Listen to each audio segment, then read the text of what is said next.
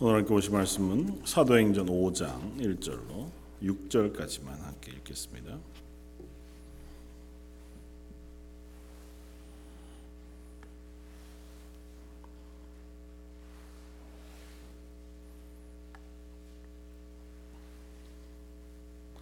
사도행전 5장 1절로 6절까지.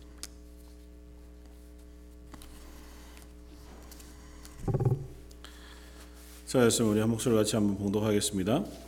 아나니아라 하는 사람이 그의 아내 삽비라와 더불어 소유를 팔아 그 값의 얼마를 감춤해 그 아내도 알더라.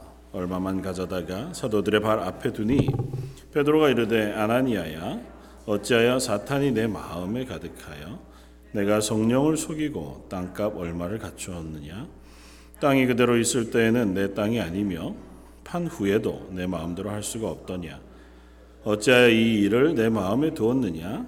사람에게 거짓말한 것이 아니요 하나님께로다. 아나니아가 이 말을 듣고 엎드러져 혼이 떠나니 이 일을 듣는 사람이 다 크게 두려워하더라. 젊은 사람들이 일어나 시신을 싸서 메고 나가 장사하니라. 아멘. 어, 뒤로 가셔가지고 12절부터 16절까지 또 한 번 더 같이 읽겠습니다. 12절 읽겠습니다. 사도들의 손을 통하여 민간의 표적과 기사가 많이 일어나매 믿는 사람이 다 마음을 같이하여 솔로몬 행각에 모이고 그 나머지는 감히 그들과 상종하는 사람이 없으나 백성이 칭송하더라. 믿고 숙교로 나오는 자가 더 많으니 남녀의 큰 무리더라.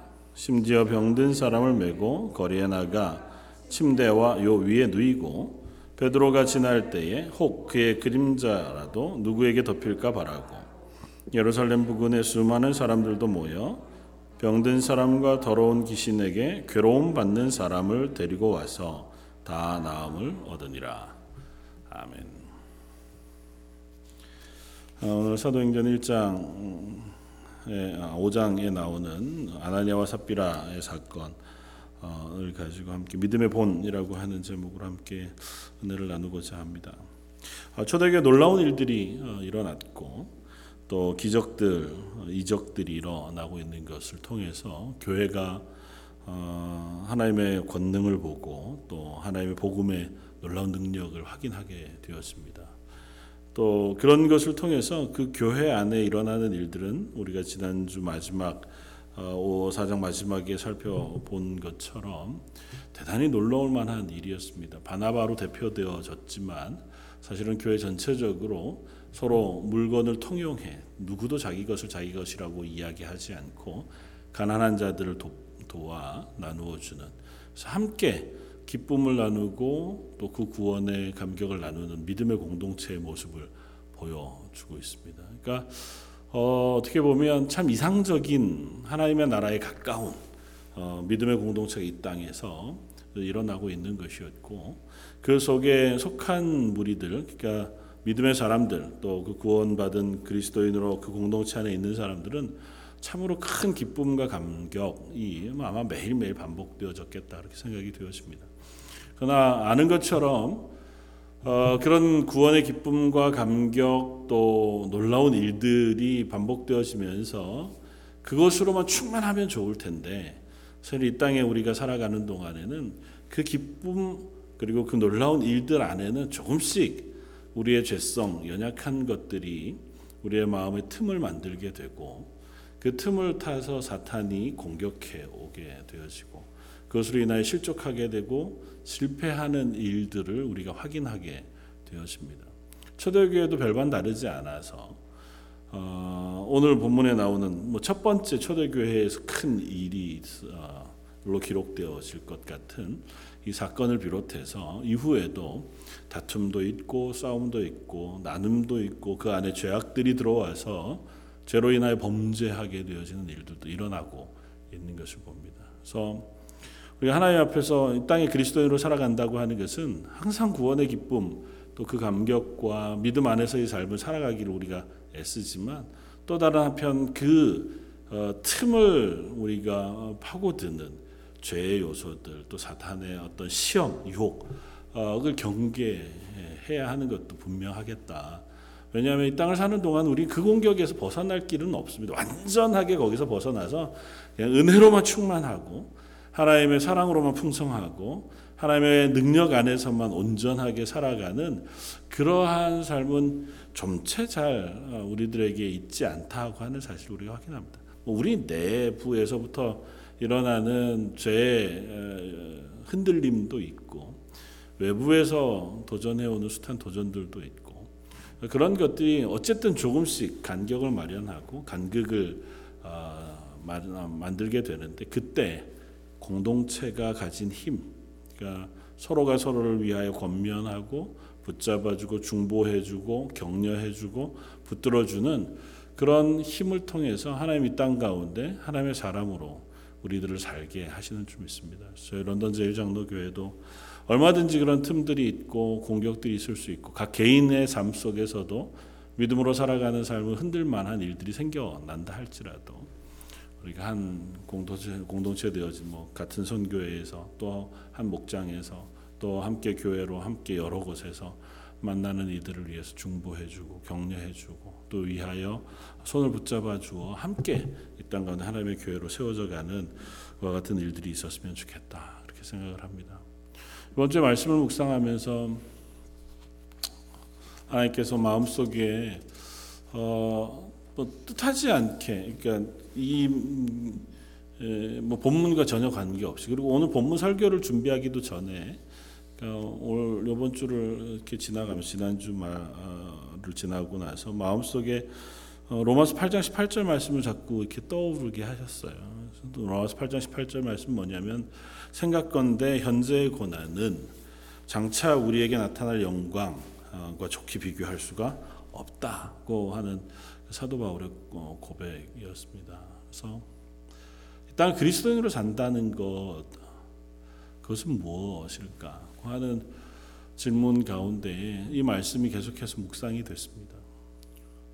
뭐 우리가 당하는 것 우리의 삶이 고난은 아니죠 사실은 사도 바울에 비며, 비하 면 사도 바울의 삶 우리가 어, 사도행전이나 뭐 고린도서에서의 그 사도 바울의 고백을 들어보면 그는 정말 그야말로 고난의 삶을 살았다 그렇게 고백해도 뭐 하나 어, 부끄러울 것이 없는 어, 고린도전서에서 고백하는 것처럼 뭐 마흔에 하나 감하는 매를 몇 번이나 맞았고 파선했고 굶주렸고 돌에 맞았고 거반 죽게 되어 성박에 버려지기까지 했었고 어, 그걸 쓰고 있는 그때조차 사도 바울은 감옥에 갇혀 있었던 상태였고 또 결국은 그가 죽기도 로마의 감옥에 오래 갇혀 있다가 결국은 어, 칼로 목을 배임을 당해서 어, 순교하게 되어지는 것으로 보면 그의 인생은 그야말로 고난의 인생이었겠다 그렇게 생각이 되어집니다. 최근에 한국에서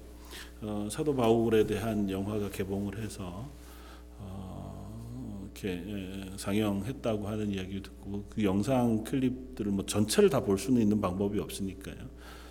아주 어, 감동적으로 말씀에 근거해서 잘 만들어진 어, 영상들인 것 같더라고요. 보면서 또 다른 느낌을 받게 되더라고요. 그러니까 어, 사도 바울이 목배임 당했던 그, 어, 그 감옥, 로마의 감옥, 지하 감옥, 그리고 나와서 돌 위에 목을 대고 목을 배임 당하는 뭐 그런 여러 상황들을 생각해 보면 야 사도 바울이 지난 삶은 그의 인생은 참 어쩌면 고난으로 점철되어 있겠다.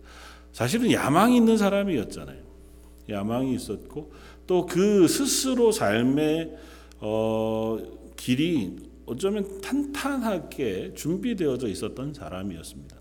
그때 당대에서 그냥 어, 살기로만 작정하면 뭐 대단히 높은 자리로 승승장구하는 것은 잘 모르겠지만 적어도 보통 이상, 평균 이상으로 잘 살 수 있는 그리고 지위 있고 존경받을 수 있는 사람의 삶을 어쨌든 살 수 있었던 사람이 사도 바울이었습니다.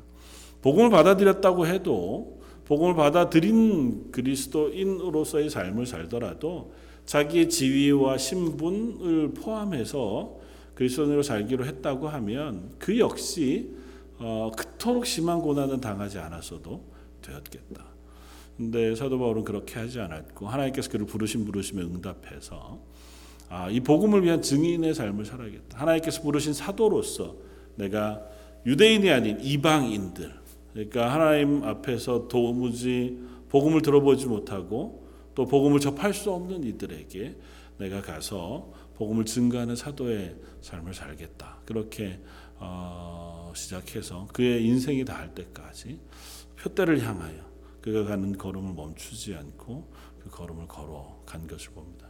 그가 한 고백이 생각건때 내가 지금 받고 있는 이 현재의 고난 그것은 장차 우리에게 나타날 영광에 비하면 어, 그것은 좋게 비교할 만한 것이 되지 못한다.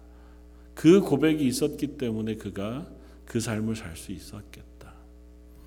어, 사도 바울에게만이 아니라 저 여러분들에게도 동일한 어, 말씀이 있는 줄 압니다.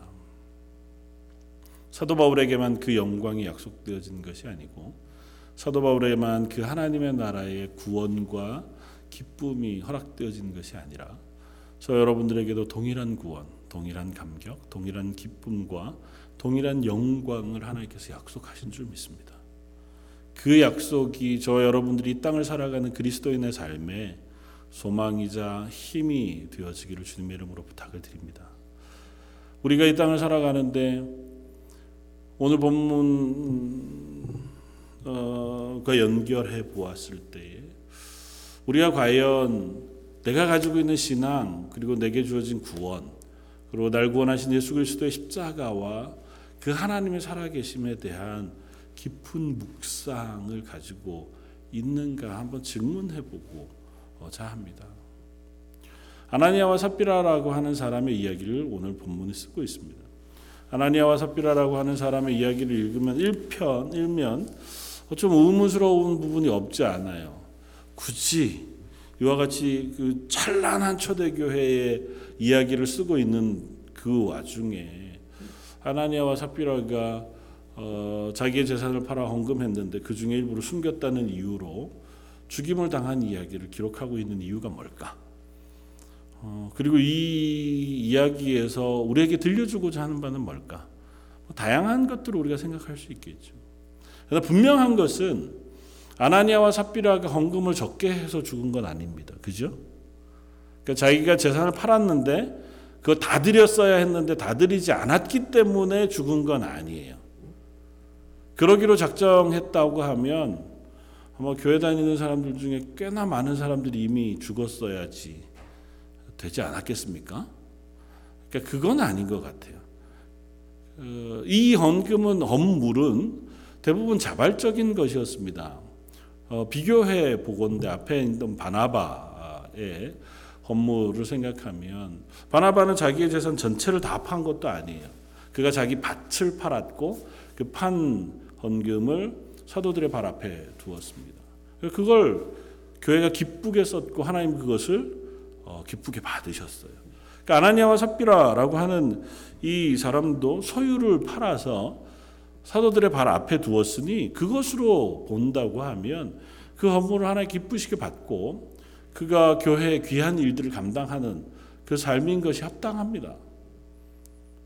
그런데 바나바는 위로의 사람으로 교회의 귀한 직무를 감당했는 것에 반하면 아나니아와 삽비라는 그 건물을 드린 그 순간에 아무 말 하지 못하고 죽임을 당하는 죽게 되어지는 어처구니 없는 결과를 얻게 되어집니다.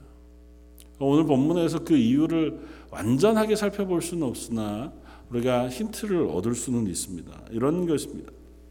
3절 베드로가 이르되 아나니아야 어찌하여 사탄이 내 마음에 가득하여 내가 성령을 속이고 땅값 얼마를 감추었느냐? 땅이 그대로 있을 때에는 내 땅이 아니며 판 후에도 내 마음대로 할 수가 없더냐?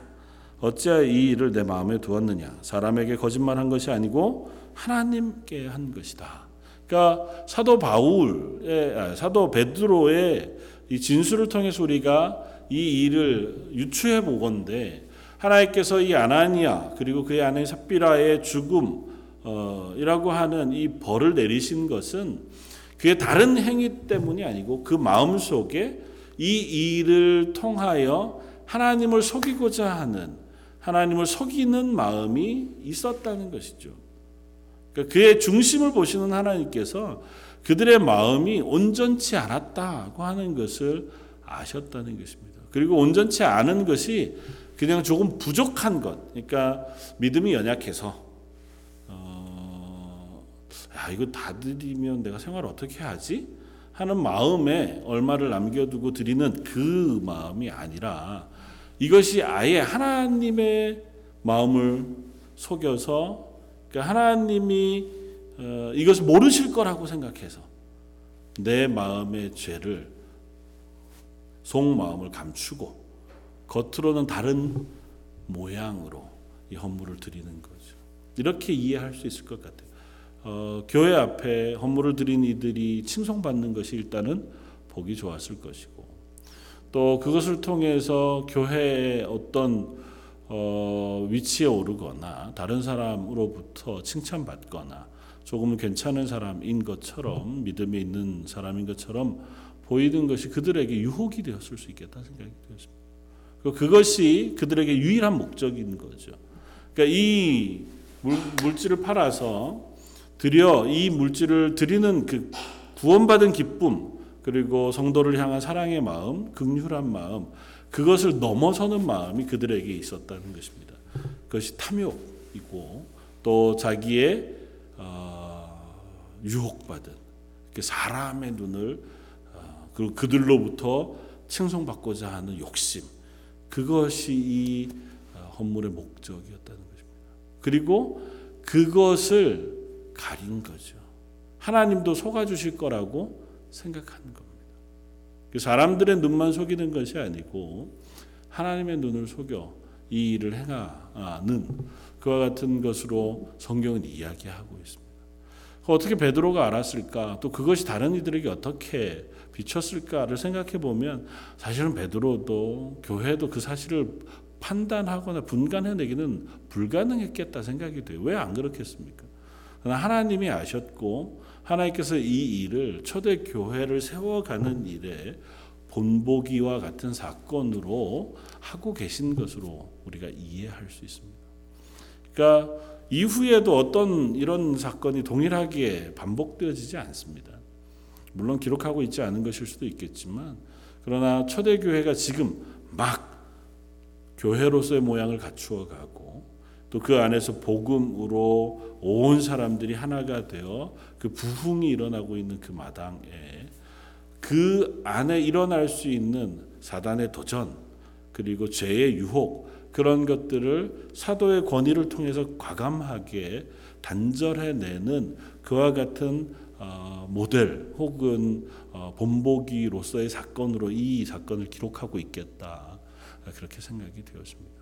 그러니까 우리가 이 사건을 들여다보면서 어, 도대체 뭐 때문에 죽었을까에 집중하는 건 어리석은 일일 수도 있어요. 그냥 성경이 기록하고 있는 것처럼 어, 이사 아나니아와 삽비라의 마음이 하나님을 속였다고 하는 것. 하나님 보시기에 그들의 마음이 하나님을 기뻐하고 또 하나님 앞에 온전하지 않아 하나님을 속이는 것과 같이 표현될 만한 그 같은 그릇된 마음을 가지고 이 일을 하고 있었기 때문에 하나님 그들을 용서치 않으셨다는 것이고 어, 그래도 또 의문이 드는 것은 그렇다고 해서 하나님이 다 죽이시지 않잖아요.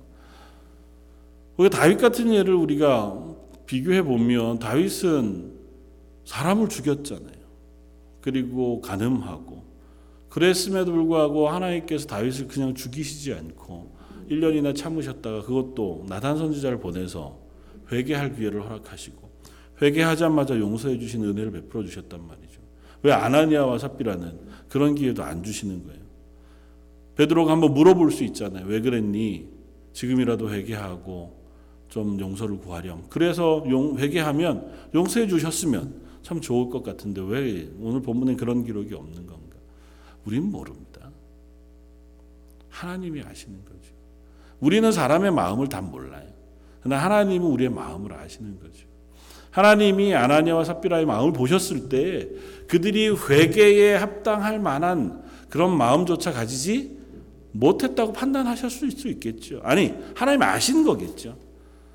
그들의 이 동기 혹은 겉으로 드러나는 이 행동뿐만 아니라 그의 마음과 그들의 고백 전체를 통해서 하나님께서 그들을 판단하셨다고 우리는 생각할 수 있습니다. 그러니까 이것을 그냥 액면 그대로 가져와서 우리에게 디렉트로 적, 어, 적용할 수는 없어요. 그러나 한 가지는 우리가 알 수 있습니다. 이들이 온전한 믿음을 갖지는 못했다. 이들이 조금만 깊이 생각했더라면, 이들이 조금만 말씀을 아니면 하나님에 대하여 묵상했더라면, 이렇게 범죄하고 실패하지 않을 수 있었지 않았을까? 어떻게 보면 너무 단순합니다. 우리 하나님을 속일 수 없잖아요. 우리가 아무리 백만이들 다 속인다 할지라도 하나님을 속일 수는 없습니다. 하나님이 살아 계시다면 그리고 살아 계신 하나님을 믿고 있다면 그 하나님 앞에서는 거짓 말을 하는 것처럼 어리석은 일은 없습니다.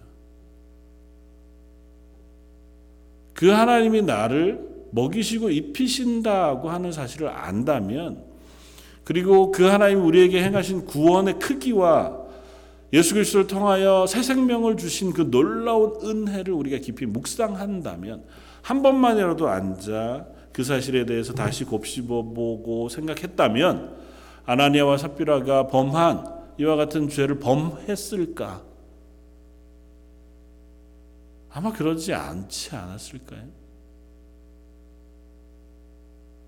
그들은 그럴 만한 기회나 그럴 만한 시간들을 갖지 못한 건 아닐까? 아니면 아예 그런 믿음조차 그들 속에 없었던 것은 아닐까?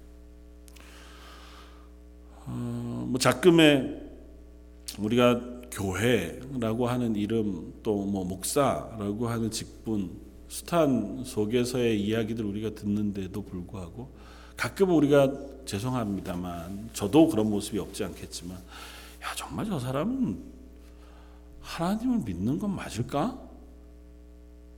싶은 그 사건을 우리가 읽을 때가 있잖아요. 들을 때가 있잖아요. 교회인데 하나님 살아계시다고 분명히 믿고 그 하나님이 나의 삶의 주인이라고 고백하는데 야, 어떻게 저렇게 사람들도 안 속을 거짓말을 뻔뻔하게 교회 안에서 하고 그걸 가지고 서로 싸우고 그것 때문에 서로 아, 얼굴을 붉히고 깨어지는 일들이 있다고 생각하면 참으로 두려운 일이 아닐 수 없어요. 그것이 어떻게 그 신문지상에 나오는 몇몇 사람들만의 문제겠습니까? 저 여러분들도 여전히 그와 같은 실수와 실패를 할 만한 사람인 것을 고백합니다. 몰라서가 아니죠. 알지요. 그리고 그 사실을 우리가 조금만 생각해 보면 어우 큰일 날 판단인 줄을 우리가 깨닫기도 합니다. 그럼에도 불구하고 어느 틈엔가 그 사실이 아무렇지도 않게 그냥 우리 삶 속에서 슥 흘러가 버리고 모른 척 우리도 속아 넘어가 버릴 때가 있는 것이 사실입니다. 그 습관처럼 되어지기도 하고 또 때로는 익숙한 그냥 세상을 살아가는 방식 때문이기도 하고 물론 우리의 연약함이기도 하죠. 알면서도 범하는 죄들이 우리에게 있습니다. 하나님이 분명히 요건 기뻐하시지 않을 것 같긴 한데 우리가 너무 연약해요. 그래서 죄송합니다. 그러면서 범하는 실수 뭐 죄도 있죠. 그러나 아나니아와 삽비라의 예를 통해서 보듯이 하나님이 완전히 싫어하실 만한 그 하나님이 살아계시다고 아예 인정하지 않을 만한 그 하나님이 내 마음을 알고 계시고 날 구원하신 하나님이시라는 사실을 완전히 거절하고 등을 돌릴 만한 그런 일들은 우리가 하지 않을 수 있습니다. 어떻게 하면요? 조금만 깊이 묵상해 보면 하나님이 내게 행하신 일을 조금만 생각해 보면 사도 바울의 고백이 저는 그 고백이라고 믿습니다. 생각건데 생각해 보건데 그 생각하다는 표현이 가만 어떤 사실에 대하여 묵상해보고 깊이 생각해보는 걸 의미해요. 잠깐 이런 것이 아니고요. 그것에 대해서 잘 따져보고 알아보고 묵상해보는 것을 의미합니다. 성경은 그 이야기 우리에게 자주자주 들려줘요. 예수님께서 우리에게 말씀하시는 것도 동일한 말씀을 우리에게 들려줍니다. 어, 마태복음 산상수훈에서도 누가복음 12장에서도 우리들에게 이렇게 말씀합니다. 어, 하늘에 나는 공중 나는 새를 생각해봐라. 누가복음에는 아주 분명하게 번역했어요. 누가복음 12장 24절엔 까마귀를 생각해라. 심지도 않고 거누지도 아니하며 골방도 없고 창고도 때 하나님이 기르시나니 너희는 새보다 얼마나 더 귀하니. 누가복음 12장 27절 이하의 그 다음은 백합화를 생각해 보아 실도 만들지 않고 짜지도 아니하고 그러나 내가 너희에게 말하노니 솔로몬의 모든 영광으로 입은 것이 꽃 하나만 같지 못하였느니라. 생각해 봐라.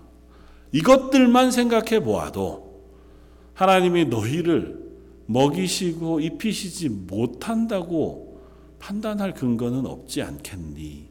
예수님의 말씀입니다. 예수님께서 우리를 가르치는 그 말씀뿐만 아니라 성경 곳곳에서 우리에게 그 생각할 기준과 말씀들을 들려줍니다.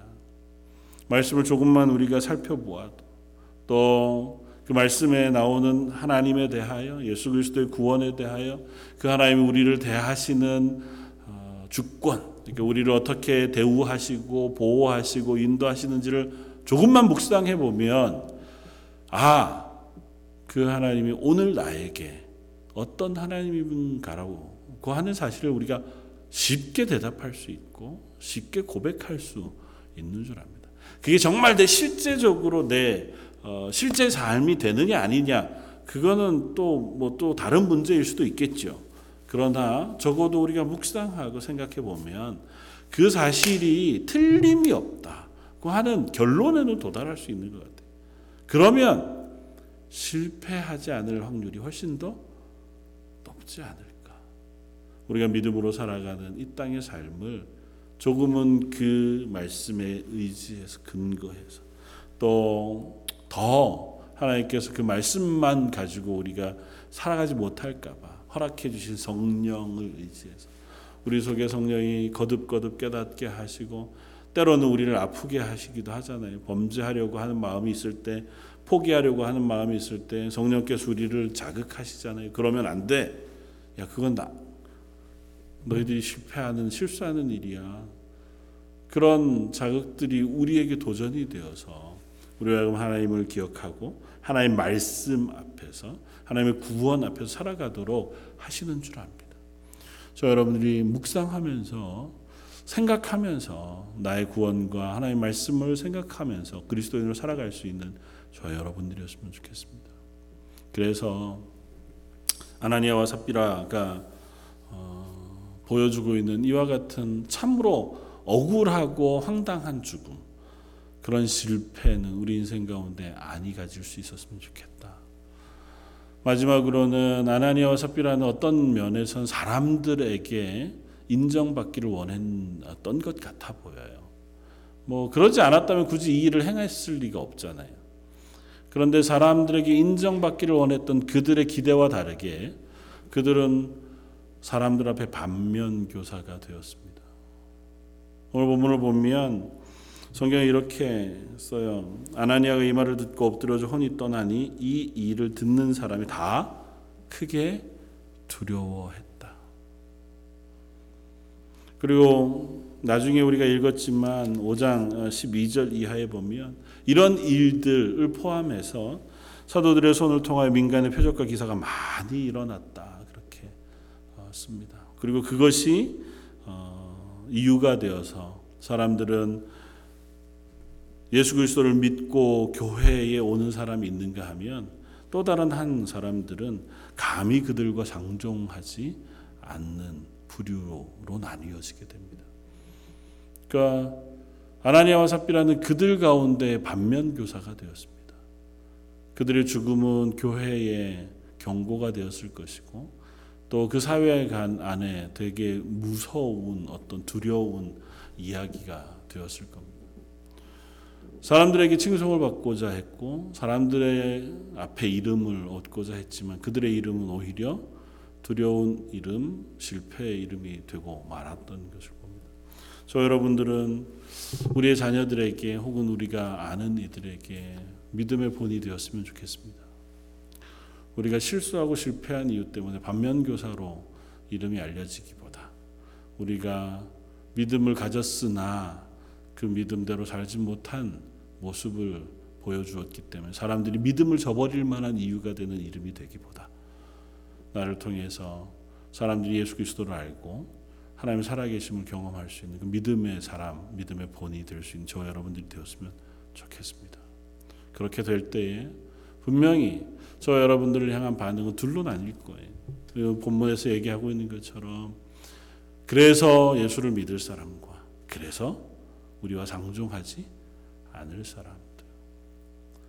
그리고 이 일들을 통해서 하나님 분명히 이 사도들을 통하여 교회를 세워가는 놀라운 일들을 행하신 줄 믿습니다.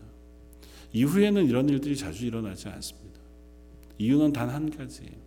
아직까지 신약 성경이 완성되지 않았기 때문에 예수 그리스도에 대한 가르침, 복음의 확실한 것들이 교회 안에 완전히 정립되고 그것이 정리되기 전이었기 때문에 하나님은 사도들에게 더 큰 권위와 놀라운 이적들을 행할 수 있는 능력을 주신 거예요. 베드로가 이 모든 사람의 마음을 깨뜨려 하는 건 아니었을 겁니다. 그러나 하나님께서 이 상황 속에 베드로에게 말씀하셔서 베드로의 권위가 교회 가운데 세워질 수 있도록 그래서 그들의 행하는 일과 말이 온 교회 안에 권위를 가질 수 있도록 그렇게 해서 하나님의 교회가 어, 세워지고 질서를 얻어갈 수 있도록 그렇게 어, 하나님께서 행하신 일인 줄 압니다. 하나님께서 이 일을 행하신 것처럼 저와 여러분들에게도 동일하게 하나님의 일들을 행하실 줄 믿습니다. 초대교회와 같은 기적과 이적이 오늘은 자주 일어나지 않고 어쩌면 더 이상은 그런 기적과 이적이 필요한 것이 아니라 하나님께서 하신 말씀과 예수 그리스도의 구원의 그 복음이 우리를 교회되게 하는 어, 때인 줄 압니다. 그러나 그럼에도 불구하고 우리가 연약할 때 또 서로를 향하여 함께 기도함으로 하나님의 도우심을 구하고 또 하나님이 우리에게 허락하실 기적과 은혜들을 사모하면서 이 땅 가운데 그리스도인으로 살아갈 수 있는 저와 여러분들 되시기를 주님의 이름으로 부탁을 드립니다. 같이 한번 기도하시겠습니다. 오늘 말씀을 생각하면서 한번 기도하면 좋겠습니다.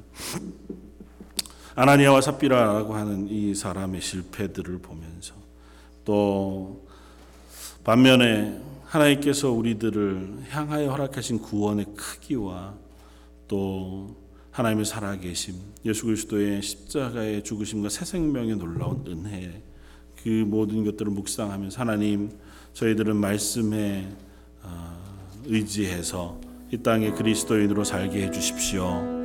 우리의 삶의 모든 순간마다 말씀 묵상함으로 깊이 하나님의 구원을 생각함으로 기뻐하며 감사하며 살아갈 수 있는 하나님의 사람 되게 해주십시오. 우리 한 목소리 같이 한번 기도하시겠습니다.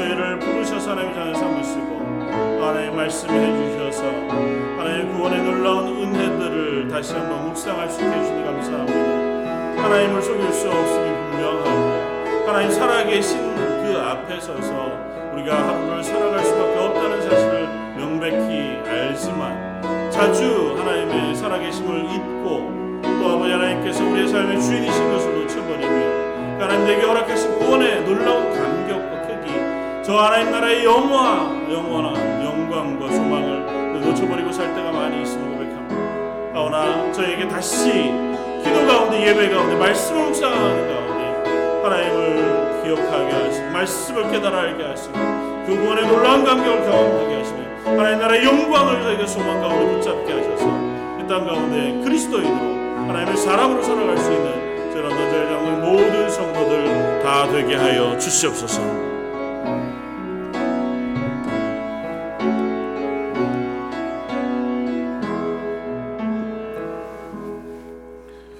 조금만 저희가 말씀을 깊이 묵상해 보아도 살아계신 하나님 앞에서 또 그 하나님이 우리에게 허락하신 그 구원의 놀라운 은혜 앞에서 저희가 피할 길이 없음을 고백합니다. 여전히 우리를 붙잡고 계시고 우리에게 예수 그리스도의 그 생명을 아끼시지 않은 것처럼 무엇도 아끼지 않고 은혜 베푸시기를 기뻐하시는 하나님이 저희 이 땅에 청지기로 그리스도인으로 살게 하시는 줄 믿습니다. 그 하나님의 부르심 앞에 늘 기쁘고 감사하게 담대하고 용기 있게 그리스도인으로 서기를 소원합니다. 이 수요예배 나온 하나님의 사람들 심령 심령마다 성령의 은혜를 베풀어 주시고 또 말씀을 깨달아 아는 지식을 허락하시며 하나님 앞에 믿음으로 온전히 살아갈 수 있는 담대한 믿음을 허락하셔서 이 땅에 그리스도인으로 우리 자녀들에게 주변 사람들에게 믿음의 본이 되는 하나님의 사람들 다 되게 하여 주옵소서. 모든 말씀 예수님 이름으로 기도드립니다. 아멘.